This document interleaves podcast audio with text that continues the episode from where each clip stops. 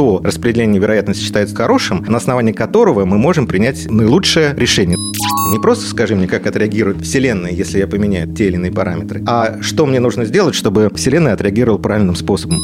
Наш подход заключается в том, что мы все время экспериментируем. Прогноз и спрос пойдут в одну и ту же сторону при изменении управляемых параметров. Это две самые мной ненавидимые задачи. Всем привет! Мы команда Glowbyte и NoML Community. И это наш подкаст «Дайте данных», в котором мы обсуждаем, как решать бизнес-задачи при помощи методов математики и машинного обучения. С вами, как всегда, я, ведущий Бородин Александр. Всем привет! Сегодня поговорим про системы принятия решений и как они могут быть усилены методами математики и машинного обучения. У нас в гостях руководитель направления прогнозной аналитики и оптимизации Glowbyte Максим Гончаров. Всем привет! Тема сегодняшней нашей дискуссии – это как оптимально принимать решения с учетом неопределенности.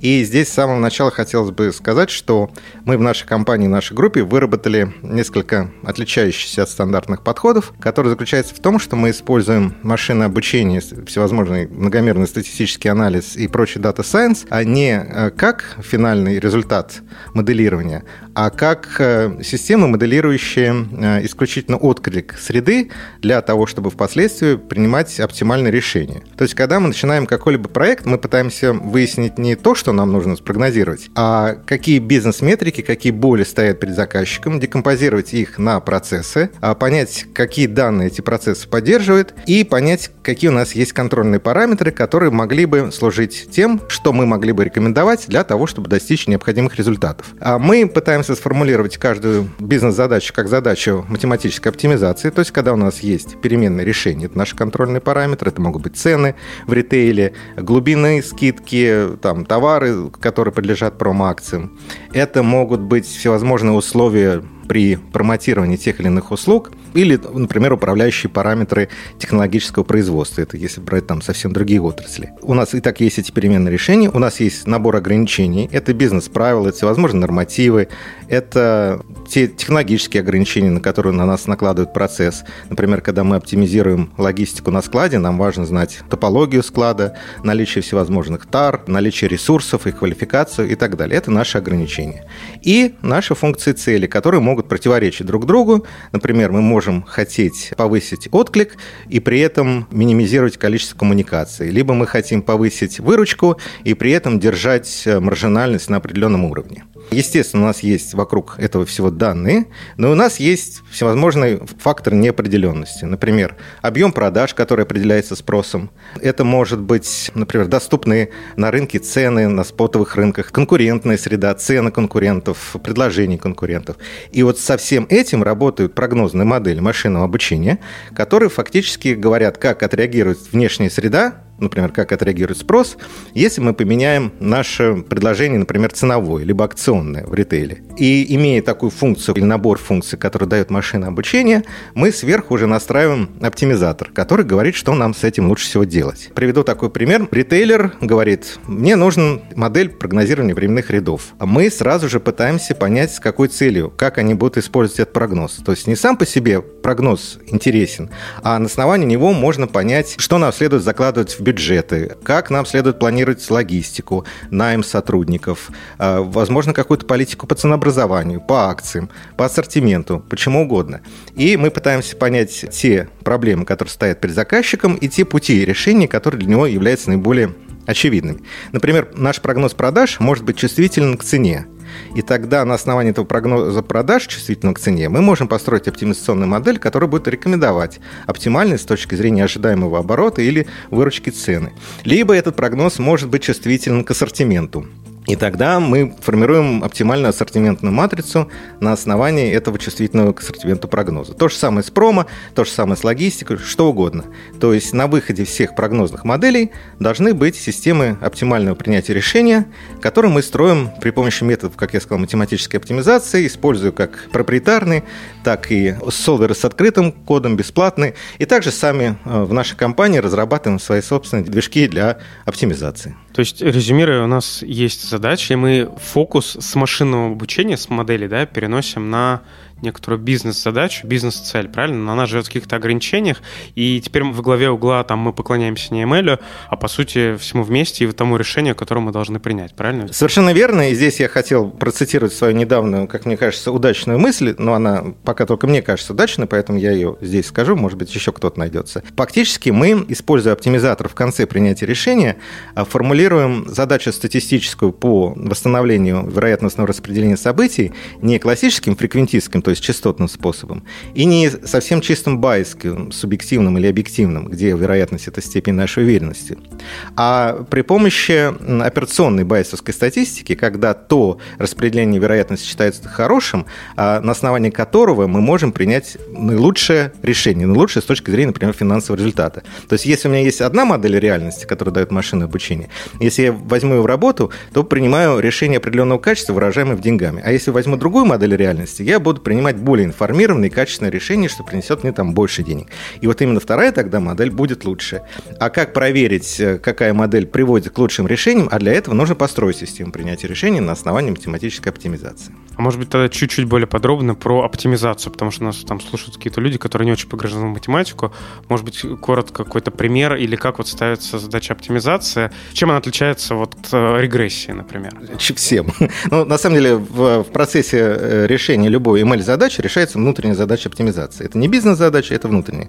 То есть тот же самый эм эль, любая регрессия строится так, чтобы уменьшить, минимизировать ошибку. То есть отличие факта от прогноза, выражаемое при помощи различных норм, например, там эл два нормы, ну, то есть сумма квадратов.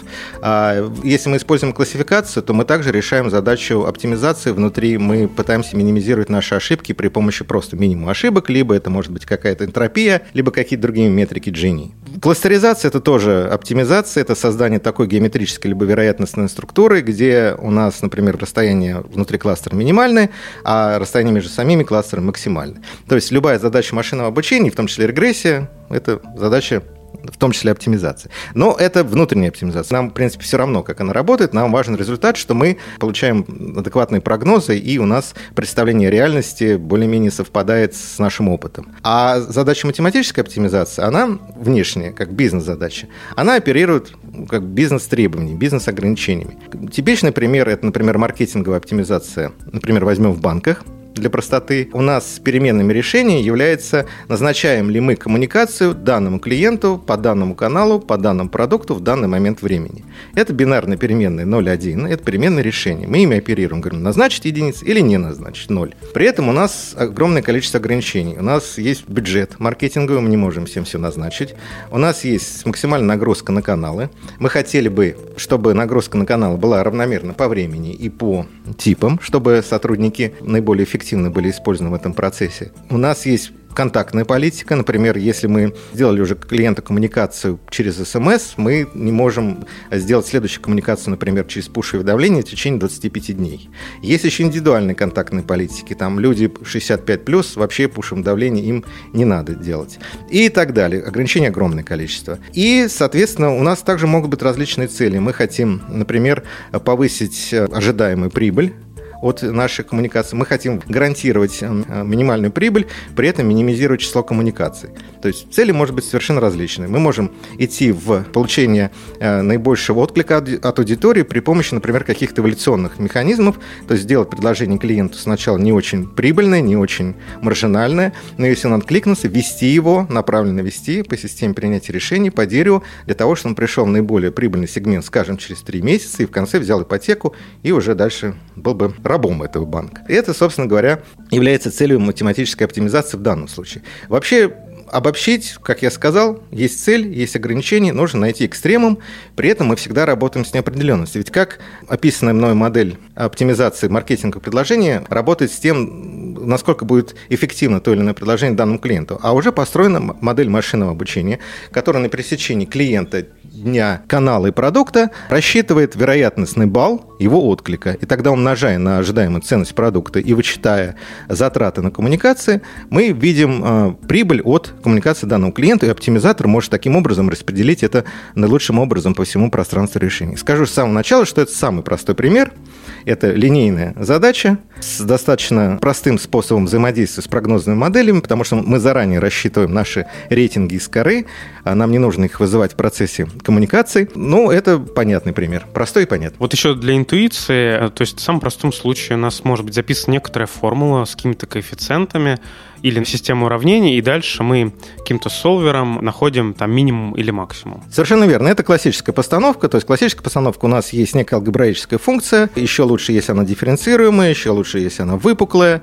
И у нас ограничение задано неравенствами. Опять какие-то функции. Каждое неравенство, это, например, там, ограничение на сплит между продуктами, ограничение, описывающее нагрузку на те или иные ресурсы, и переменные решения, которые в том числе описывают назначение исполнителя на ту или иную деятельность или там значение ресурса на выполнение того или иного. Okay. То, что мы сказали, есть вот эта вот алгебраическая функция, это в теории, но на практике, которую мы сейчас применяем, у нас такую функцию написать очень сложно в большинстве случаев, потому что мы работаем с прогнозными моделями, которые могут быть глубокими нейросетями, более того, с гетерогенной структурой, то есть там могут быть эл эс ти эм, рекуррентные нейронные сети, полносвязанные, сверточные. Дальше на них наверчены всевозможные градиентные бустинги, рандом форесты, бэггинги, стекинги. И то, что мы получим, если мы попытаемся написать в виде формулы, займет мегабайт просто текста. Поэтому мы не можем это писать в виде формулы, мы должны вызывать это в виде черного ящика. То есть бывает, где можно записать формулу оптимизируемую, а где-то это просто совершенно черный ящик и так далее. Окей. А любую ли задачу, во-первых, тут два будет вопроса, можно ли свести, и второй подтекст будет, нужно ли свести к оптимизации? Не любую задачу, мы стараемся каждую свести, иногда это невозможно. Тогда здесь немножко можно пуститься в такое теоретизирование. Я разделяю задачи по анализу данных на три больших этапа. Первый – это описательная статистика, то, что называется descriptive statistics, это когда мы получаем некий, при помощи модели, набор закономерностей. Какие объекты связаны, какие свойства связаны друг с другом. Например, мы можем задать вопрос, какие факторы драйвят возвраты, например, у спортивного ритейлера. Это задача не прогнозного моделирования в чистом виде, не оптимизационного, мы хотим что-то понять. Например, можем выяснить, что чем больше часов продавец обучался, то есть сколько он курсов проходил, это увеличивает сильно вероятность возврата, потому что он может внушить клиенту, что у него есть потребность, которой у него нет, он ее покупает, возникает возврат. Например, это может быть интересным таким открытием, либо какие-то другие открытия, на основании которых можно делать некоторые выводы. Здесь оптимизацию еще рано использовать. Мы на основании этого анализа приходим к каким-то стратегическим решениям, которые помогают нам поменять ход бизнеса, возможно, структуру его участников и процесс принятия решений. Дальше, после этого, у нас возникает следующий этап, это то, что называется predictive аналитика, прогнозная аналитика. Это когда мы задаем вопрос, а что случится, если мы поменяем те или иные параметры? Что случится, если мы направим такую-то маркетинговую акцию таким-то людям, сделаем им спецпредложение такой глубины, кто откликнется, какой будет размер этого отклика и так далее. Это нужно для сценарного анализа, чтобы попытаться понять свою аудиторию, ее профиль, как она будет реагировать, ну, не обязательно клиентская база. И третий уже уровень, то, что называется prescriptive statistics, предписательная статистика, это та же самая оптимизация, которая говорит, а теперь что надо делать? Теперь скажи, что мне нужно делать. Мое мнение, что вот эту предписательную оптимизацию надо применять еще и на втором уровне. То есть, когда мы работаем с вот if-анализом, когда мы работаем исключительно вот с неопределенностью. Мы потому что даже тогда можем поставить наши бизнес-цели. Не просто скажи мне, как отреагирует Вселенная, если я поменяю те или иные параметры, а что мне нужно сделать, чтобы Вселенная отреагировала правильным способом, выгодным мне способом. Ну, все-таки остается класс задач, где вот мы только остаемся на предсказательном. Да, это для понимания. Эффект. Эффект все равно будет, да, для ряда задач. Но иногда, и тоже тут от себя скажу, есть тренд, что уже не хватает одного числа, нужно либо несколько последовательных чисел, либо же какое-то решение, что вот если так, так, так, это, может быть, выводы разных моделей, то делай так. То есть уже одного числа не хватает. Безусловно, то есть здесь два тезиса. Первое, что есть задачи, которые не сводятся к оптимизации. Например, мы хотим понять, вот какие у нас есть клиенты с точки зрения типичных корзин. Нам достаточно провести ассоциативный анализ и дальше уже их рассматривать отдельно. Но все равно это делается для того, чтобы впоследствии принять какое-то решение. Впоследствии построить оптимизационную модель, которая будет с этими группами клиентами что-то делать. Что касается там одного числа и многих чисел, то, конечно, мы отходим от точечных предсказаний, чем дальше, тем больше. Например, вот во всех наших последних проектах этого года мы прогнозируем не одно число в виде спроса, а мы прогнозируем вероятностное распределение спроса, которое было бы чувствительно, например, к предложению, к ассортименту. То есть мы получаем всевозможные колоколообразные распределение, которое обогащает наш аппарат принятия решений тем, что мы можем оперировать с конкуренцией между ресурсами. То есть, если у нас, допустим, есть два товара, которые конкурируют внутри на полке одного и того же ритейлера, то, имея распределение спроса, на каждый из них, мы можем более эффективно подогнать сплит между ними и условия, чем имеет точный прогноз. А распределение, ну, там можно, наверное, задать, да, какой-то диапазон ограничится квантильной регрессией, либо прям восстанавливать распределение. Мы прям восстанавливаем распределение. Но это уже нейронки, да? Только на нейронках, да. А это сильно усложняет и приводит к удорожанию, так скажем, проекта? А на каком-то этапе это сильно его усложняет, потому что важно подобрать адекватную архитектуру. Но в дальнейшем это делает решение гораздо более эффективным. То есть на последующих этапах его нужно в меньшей степени тюнить, потому что, имея вероятность на распределение, еще раз, мы ловим конкуренцию и ловим насыщение спроса. Ну, то есть вот эти факты не получишь, и эти эффекты не получишь, если будешь оперировать чиселками. А отвечая на вопрос, там, мы используем, да, как семейство распределений. Например, там, для спроса это негативное биномиальное распределение, там, есть для других эффектов другие. Иногда мы работаем с непараметрическим распределением, например, восстанавливаем квантили. Максим, мы сейчас обсудили некоторую идеальную картину, математическую, даже бизнесовую. Я предлагаю спроецировать на жизнь. И вот из опыта, на самом деле, процессы очень сложные. Они перепутаны, и процессы, и кей пи ай, да, между разными департаментами, те, кто будет пользоваться этим продуктом, либо моделью машинного обучения, либо системой принятия решений. Как пример, да, вот для меня наболевший в банке у нас, с одной стороны, там один департамент хочет увеличить выручку, конверсию, другой департамент заинтересован, чтобы была доходность и не приводила к увеличению плохих кредитов, да, с высоким вероятностью дефолта. Вот вопрос, как сделать так, чтобы вот сопрячь эти кей пи ай или процессы, чтобы это все работало и давало плюс бизнесу? Да, ну, как говорится, спасибо за вопрос.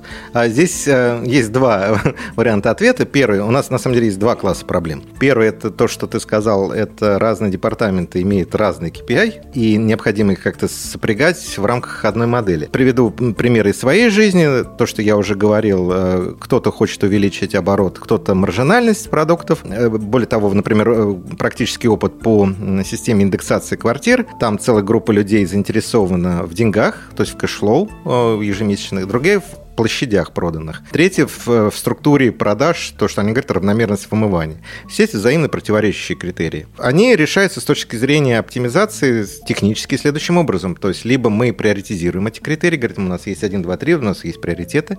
Тогда, если один сильно отрывается от остальных, один критерий идет в цель. Например, мы говорим, наша цель оборот, мы хотим завоевать клиентскую базу.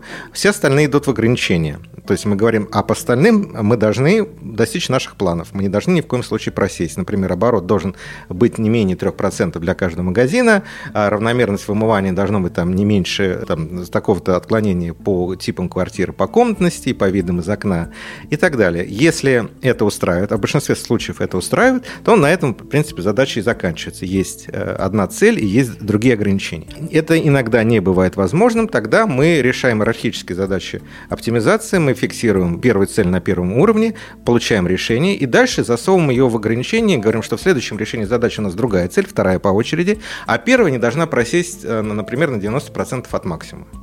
То есть, например, мы поняли, какой теоретически возможен максимум оборота, говорим, мы согласимся с девяноста процентов от этого максимума, но при этом теперь мы хотим уже максимизировать маржинальность. И так идем по каждой цели. То есть мы последовательно из ограничения ее перемещаем в цель, прошлую цель помещаем в ограничение, добавляя, что она не должна просесть от полученного теоретического максимума, например, там, на десять процентов. То есть такой жадный, в каком-то смысле, алгоритм? Или это неправильное видение? Неправильно. Он супер нежадный. Он великолепный. Великодушный. Жадный, он принимает решения оптимальные на каждом локальном шаге. А здесь мы получаем глобально оптимальное для одной цели, помещаем его в ограничение, ищем глобально оптимальное для другой цели, при этом ограничиваем падение первого оптимального. Угу. То есть он прям ну, совсем не жадный. И третий вариант решения, самый простой и, возможно, неадекватный, это когда мы приводим все наши цели в единицы. Единые – это, может быть, деньги. А даже если речь идет там, о единицах ресурсов, то это все равно зарплата и выручка на единицу ресурсов, единицу времени. То есть мы можем как-то привести все это в деньги и при помощи весовых коэффициентов назначить важность. Это как бы самый простой, но не всегда интерпретируемый метод. То есть, когда мы получим какой-то результат, мы не всегда уверены, как он был получен. Это некая свертка из цели. Самое лучшее – это вот второй, когда мы последовательно меняем цели. Из цели в ограничении и так далее. А, пример. ну, с выдачи, да, кредитов. Вот у нас есть э, конверсия, мы хотим оптимизировать, да, и есть э, вероятность дефолта. Вот если нам приходят и говорят, мы хотим конверсию, но мы при этом понимаем, что не хотим увеличить дефолт. Вот как нам тут последовательно... Здесь классический первый. У нас цель конверсия, угу. а риск по дефолту в ограничении. И он там остается. Мы хотим максимизировать конверсию, при этом держать дефолт на каком-то допустимом для нас уровне. Все, понял. Вот если бы цели было, мы хотим конверсию, мы хотим уменьшить это. То есть если бы цели друг другу явно противоречили по бизнес-процессу, вот тогда они выстраиваются в иерархию, и мы их меняем местами периодически. Да, я хотел поднять другой вопрос. Это не когда у нас единый процесс принятия решений, но разные цели. Вот его мы можем технически решить. А бывает так, что за разные принятия решения, которые взаимосвязаны и друг другом конкурируют, отвечают совершенно разные люди и совершенно разный процесс принятия решений. Например, возвращаясь к примеру из ритейла, отдел ассортимента рассчитывает оптимальную ассортиментную матрицу для каждого кластера магазинов, отдел регулярного ценообразования цены и маркетинговый отдел формирует промо-календарь, глубину скидки, механики и прочие вещи. В результате промо-календарь может формироваться на товары, которые не попадают в ассортимент. То есть планы эти совершенно не согласованы и по бизнес-процессам. То есть как выходить из этой ситуации? Выходить из этой ситуации лучше всего одним способом, который называется иерархическая система принятия решений.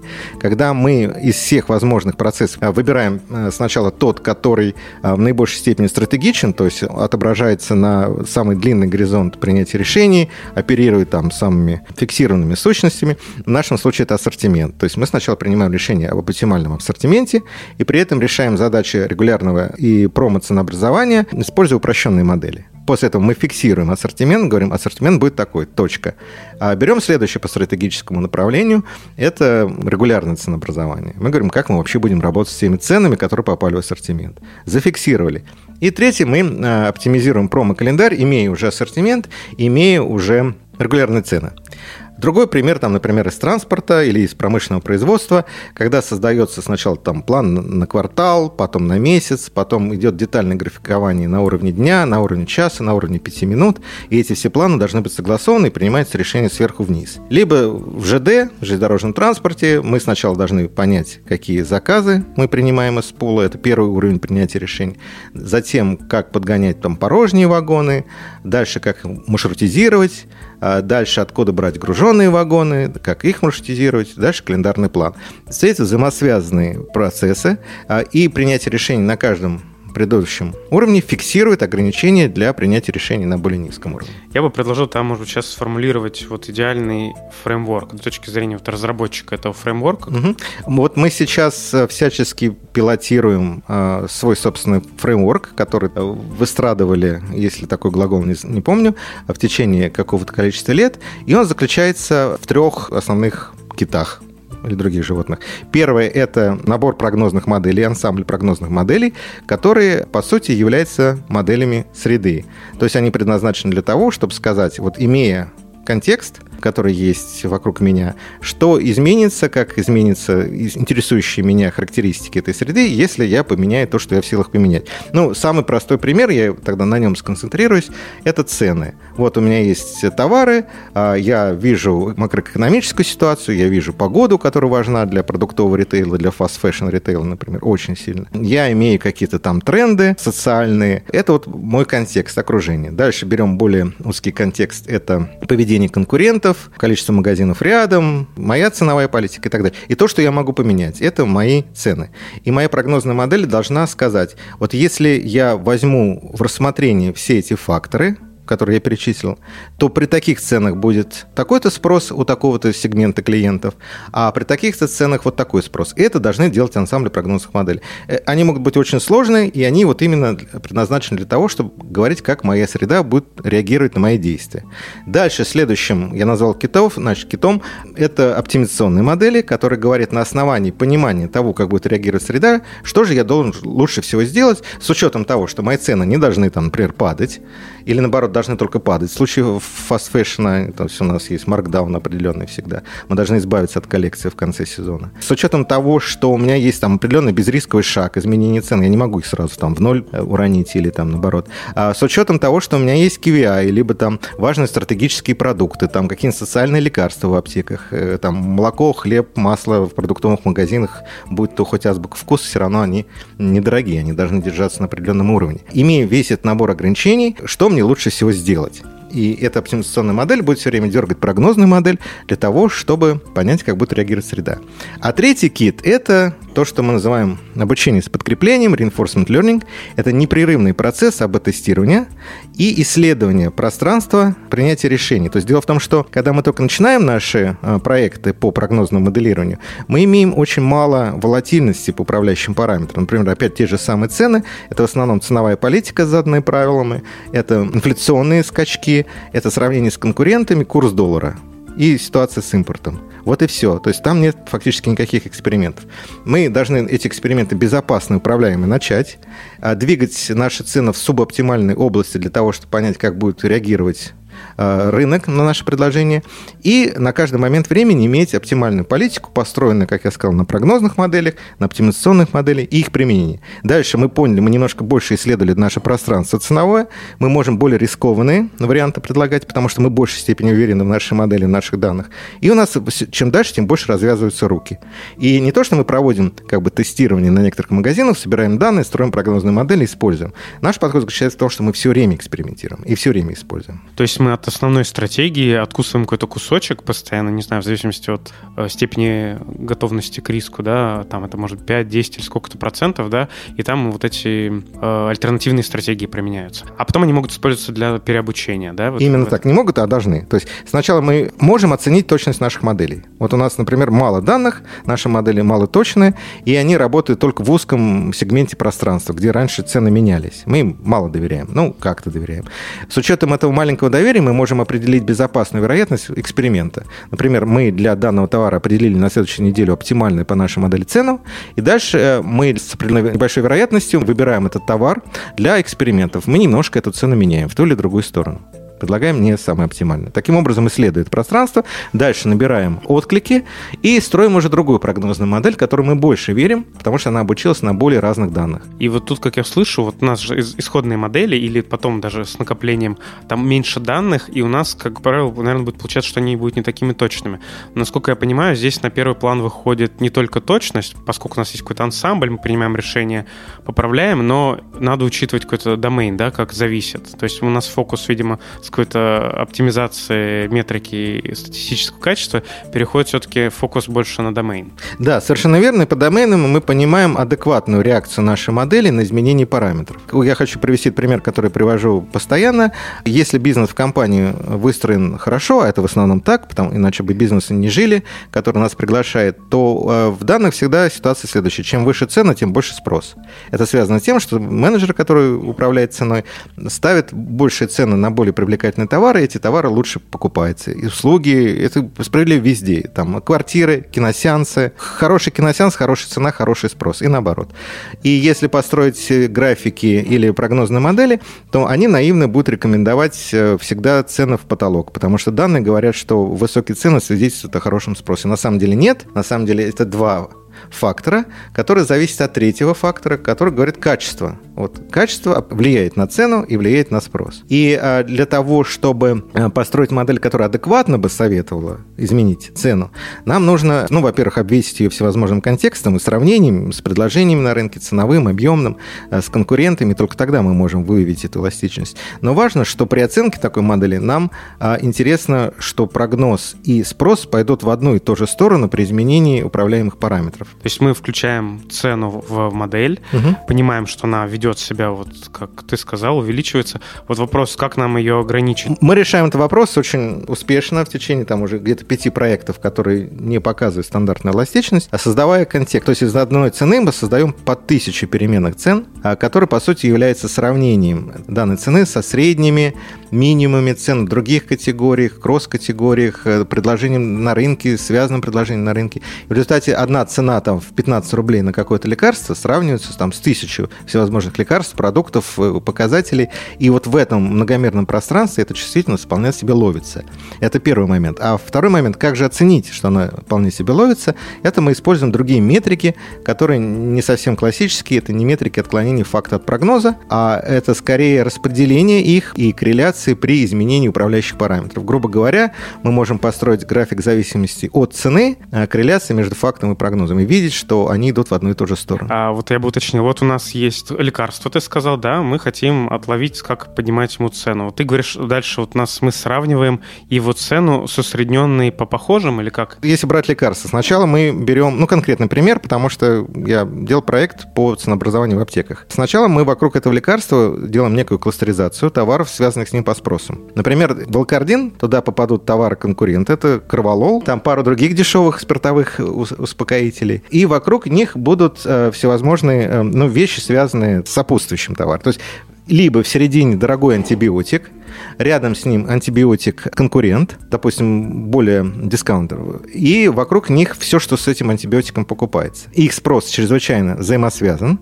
и нужно, когда мы прогнозируем спрос на волокардин, нужно брать не только цену на волокардин, нужно брать цену на корвалол и на другие. То есть здесь важна разница между ними, а не его сама, потому что там волокардин цена растет сразу, корвалол через какой-то момент скачет просто в разы. Спрос на него, а волокардин падает. Взаимосвязь. Здесь вроде бы как более понятно. Мы берем кластеры, связанных по спросу товаров, и в качестве ценовых предикторов даем сравнение с ними. А, то есть сравнение с, не с похожими, а с теми... Со связанными. Со связанными... Могут быть а. заменители. А по ними цена может себя вести... Там, там есть максимум. И идет максимум. А. Да, да, то есть мы создаем максимум. То есть мы видим, что важна не цена сама по себе, чем выше цена, тем больше спрос, а сравнение этой цены со всеми другими. Более того, я привел пример простой, где мы берем связанные по спросу товары. Есть примеры более сложные, например, квартиры. Мы берем все возможные аналитики по квартирам. Это этажность, вид из окна, площадь зеленой зоны, количество кафе, парковка, расстояние до Кремля, расстояние до МКАДа, все, что есть на свете, соседи, соцсетный состав, все что угодно. И мы по всем этим характеристикам цену на квартиру сравниваем, что предлагаем мы, что мы предлагаем в этом жилом комплексе, что предлагаем в других комплексах и что предлагают конкуренты. И из одной цены мы делаем тысячи предикторов, которые говорят, что вот здесь вот началась движуха, и в сравнении с ними мы выгодно выглядим, и нам нужно чуть-чуть индексировать. То есть не цена берется, а ее ценовой контекст. Так, у меня следующий вопрос.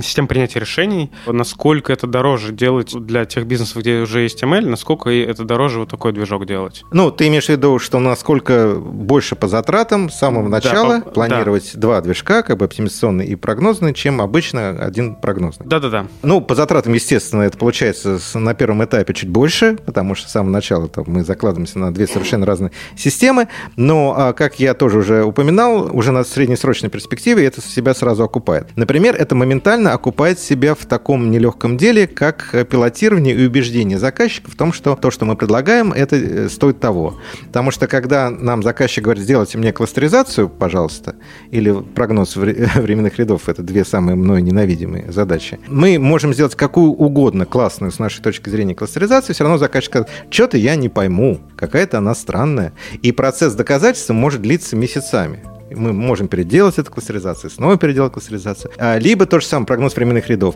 Хорошая точность. А мне кажется, точность не очень хорошая. Мне кажется, точность можно увеличить.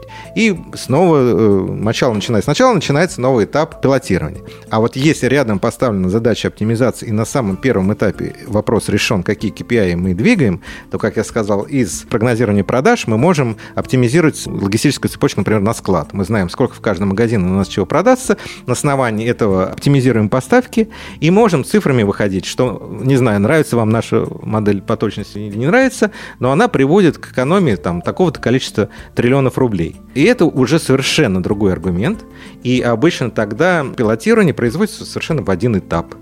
Потому что вместе с теоретическим и математическим показателем в виде точности или там каких-то показателей по качеству кластеризации мы имеем качество принятия решений в деньгах. Например, задача была по, опять же, прогнозированию спроса на определенные товары – у одного производителя. Никак мы не могли сдать пилот. Заказчик все время сомневался, что нашу модель нельзя улучшить. Мы тогда привязали к ней склад, и на основании этих прогнозов сразу формировали рекомендации по размещению по, до поставки, до заказа товаров. И наше прогнозирование вылилось в то, что уменьшилось количество случаев, когда высокооборотный товар, почему-то его не было на складе, и в то же время мы в значительной степени уменьшили затоваренность этого склада. И это все деньги, они абсолютно видны, и пилот сразу сдается. Поэтому, комплексно отвечая на твой вопрос, вначале дорожает, по кругу в итоге удешевляет.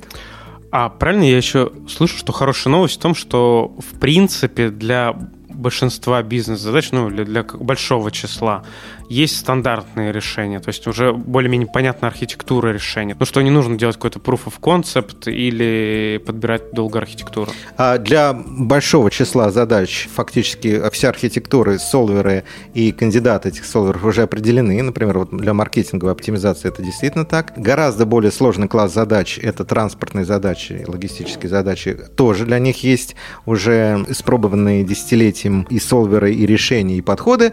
Но мы сейчас, сейчас часто работаем в сфере совершенно новой, там, как я уже называл, кинотеатры, производители продуктов и услуг достаточно странных и необычных для машин-лернинга, где мы работаем не с устоявшимися практиками, а предлагаем наши прогнозные модели, анализ среды, про которые я говорил до этого. И с ними работают далеко не все солверы, в том числе нам приходится самим что-то разрабатывать. Ну, то есть получается так, что можно перенести эм эл и вот эту математику, да, в те области, где, ну, вот, может быть, не так широко используется. Ну, вот ты говоришь кинотеатр, да? Да. Там каких-то эм эл-моделей... Ну, не как... было. А для них это недорого? Ты говоришь, там надо какое-то исследование делать? Безусловно, для новых областей, для новых индустрий необходимо исследование, но все их можно производить не методом водопада, а взяв какой-то изолированный процесс. Например, там вот я взял процесс оптимизации расписания в кинотеатрах. Это маленький процесс по объему по сравнению, с, например, с оптимизацией репертуара и, например, то же самое ценообразование в барах и так далее. А задача оптимальных расписаний при фиксировании репертуаре, это вполне себе формализованная задача, которая решалась сложными алгоритмами, генетическими алгоритмами и со сложными прогнозными моделями,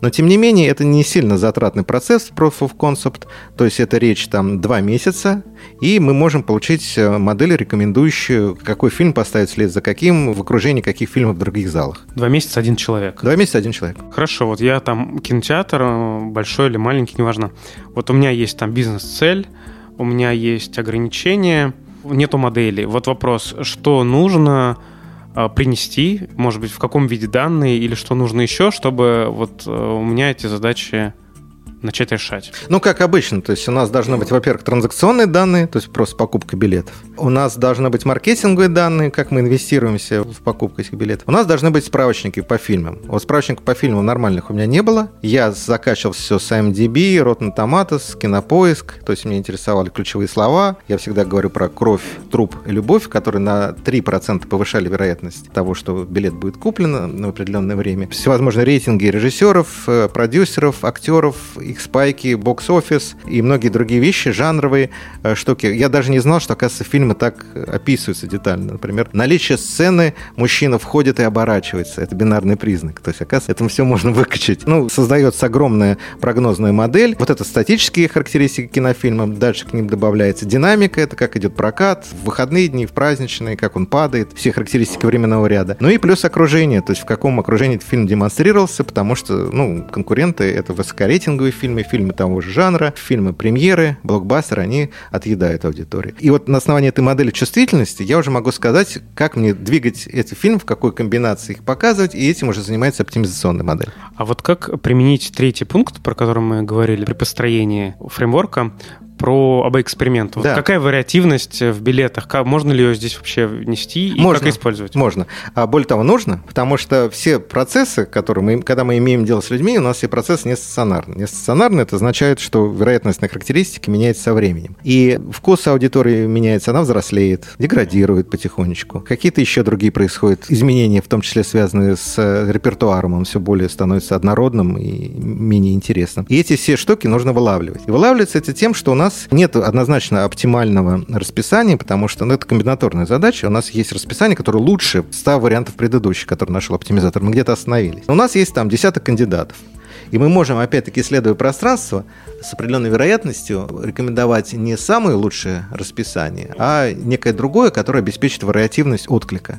И мы можем сказать, как люди реагируют на те или иные изменения, которые происходят во времени. То есть опять три эти компонента здесь присутствуют. Ну, то есть здесь, как бы независимо от отрасли, да, бизнесу надо быть готовым, ну, понятно, потратиться на вот эту систему, но быть готовым изменить бизнес-процесс, чтобы какую-то вариативность внести в стратегию, чтобы ее все время корректировать. Да, это действительно так.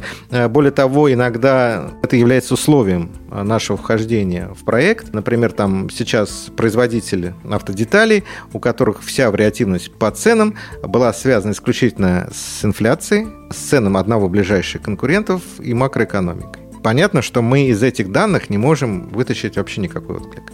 Поэтому мы сразу предлагаем reinforcement learning, обучение с подкреплением, где первоначальной оптимальной политикой является их бизнес-правила. У нас нет вариативности. Мы берем их текущие бизнес-правила и начинаем вокруг них исследовать пространство. Набираем отклики и строим тогда первую прогнозную модель. Но мы ее применяем не сто процентов, мы применяем ее пропорционально ее точности, комбинируя принятие решений с все же еще бизнес-правилами. Со старым моделью. Со старым. Mm-hmm. И только когда мы уже начинаем больше, все больше и больше доверять прогнозной модели, мы уже ее используем как модель отклика среды. Есть ли какой-то движок, ну, оркестрации всего этого предложения? То есть это что-то тоже самим описано на open source или есть что-то вендорское? Вот? Не могу ничего сказать, к сожалению, не знаю. Мы делаем самописный движок, оркестратор. Оркестратор над тремя блоками. Mm, то есть, по сути, на выходе получается некоторое приложение, которое может управлять ритм-моделью, можно управлять ползунком, набором ползунков получить ответ и дальше принимать решение. Да, и этот оркестратор управляет разными классовыми моделями, прогнозными, оптимизационными, исследовательскими. Максим, большое спасибо, было довольно подробно и очень интересно, мне было очень полезно. Спасибо большое,